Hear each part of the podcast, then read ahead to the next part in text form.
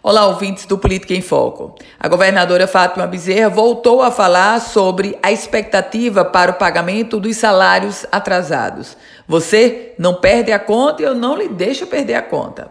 Hoje, o governo do estado tem três folhas em aberto: novembro, dezembro e 13 terceiro salário de 2018. Folhas deixadas pelo ex-governador Robson Faria.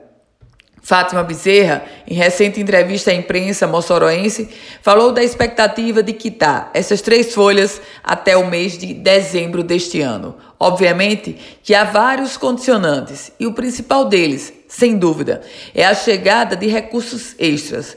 É ponto pacífico que o governo do estado não tem como quitar esses 900 milhões de reais com a sua receita mensal. Sim, o valor a ser pago para o servidor, essas três folhas juntas, elas somam 900 milhões de reais.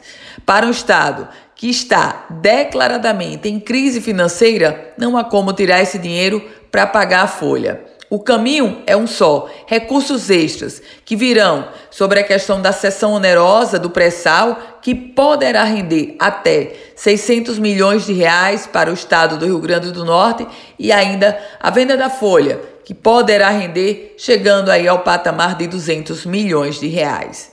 Eu volto com outras informações aqui no Política em Foco com Ana Ruth Dantas.